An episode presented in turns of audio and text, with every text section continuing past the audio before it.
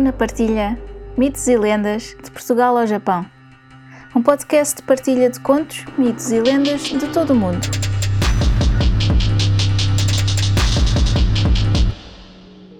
Uma nota antes de começar.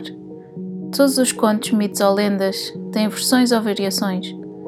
Esta versão que vou contar é só uma das muitas que foram passadas de geração em geração. Pode não ser a versão que conhecem, mas espero que gostem. Eu sou a Luna Quirres e sejam muito bem-vindos ao Luna Partilha Mitos e Lendas de Portugal ao Japão.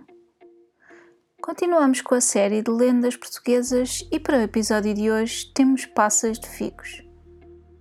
Esta lenda foi retirada do site Histórias de Portugal e Marrocos.com e que teve origem numa recolha efetuada em Alcaíns, Conselho de Castelo Branco, por José Carlos Duarte Moura. A fada do cabeço de carvão.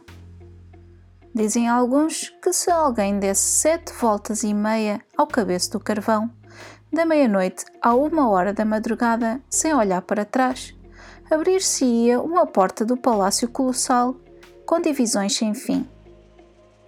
E quem entrasse teria de levar um longo calabro a cingi-lo à cintura. Uma das pontas teria de ficar no exterior, porque se não fosse assim, como são muitas as divisões, ninguém daria com a porta de saída e ficaria encantado no lugar da Moura. Está lá uma Moura elegante, graciosa, coberta de esmeraldas, safiras e rubis, que passeia com o visitante, mas não lhe fornece informações para tudo o que viu. A Moura encantada presenteia sempre quem a visita. De uma vez disse a um ganhão, despedindo-se dele à porta: toma uma bolsa de passas de figo muito boas. Quando a porta se fechou atrás de si, ele disse: Ainda bem que tenho ali na cabaça uma pinga de aguardente. E se as passas prestaram, com este frio de dezembro será muito bom.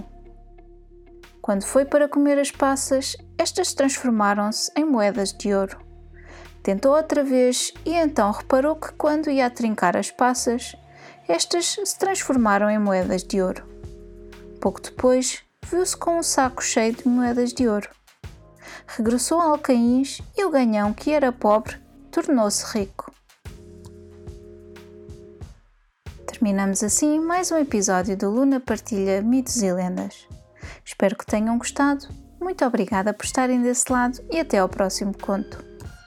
Se gostaram deste podcast, subscrevam, deixem um comentário simpático e uma avaliação de 5 estrelas. Gostariam de partilhar um conto, um mito ou uma lenda? Enviem para o e-mail mitoselendas.lunaquirres.com Descubram mais no Instagram Luna Partilha. Podem apoiar este podcast através do PayPal ou comprar um café. Vejam os links na descrição. Muito obrigada e até ao próximo conto.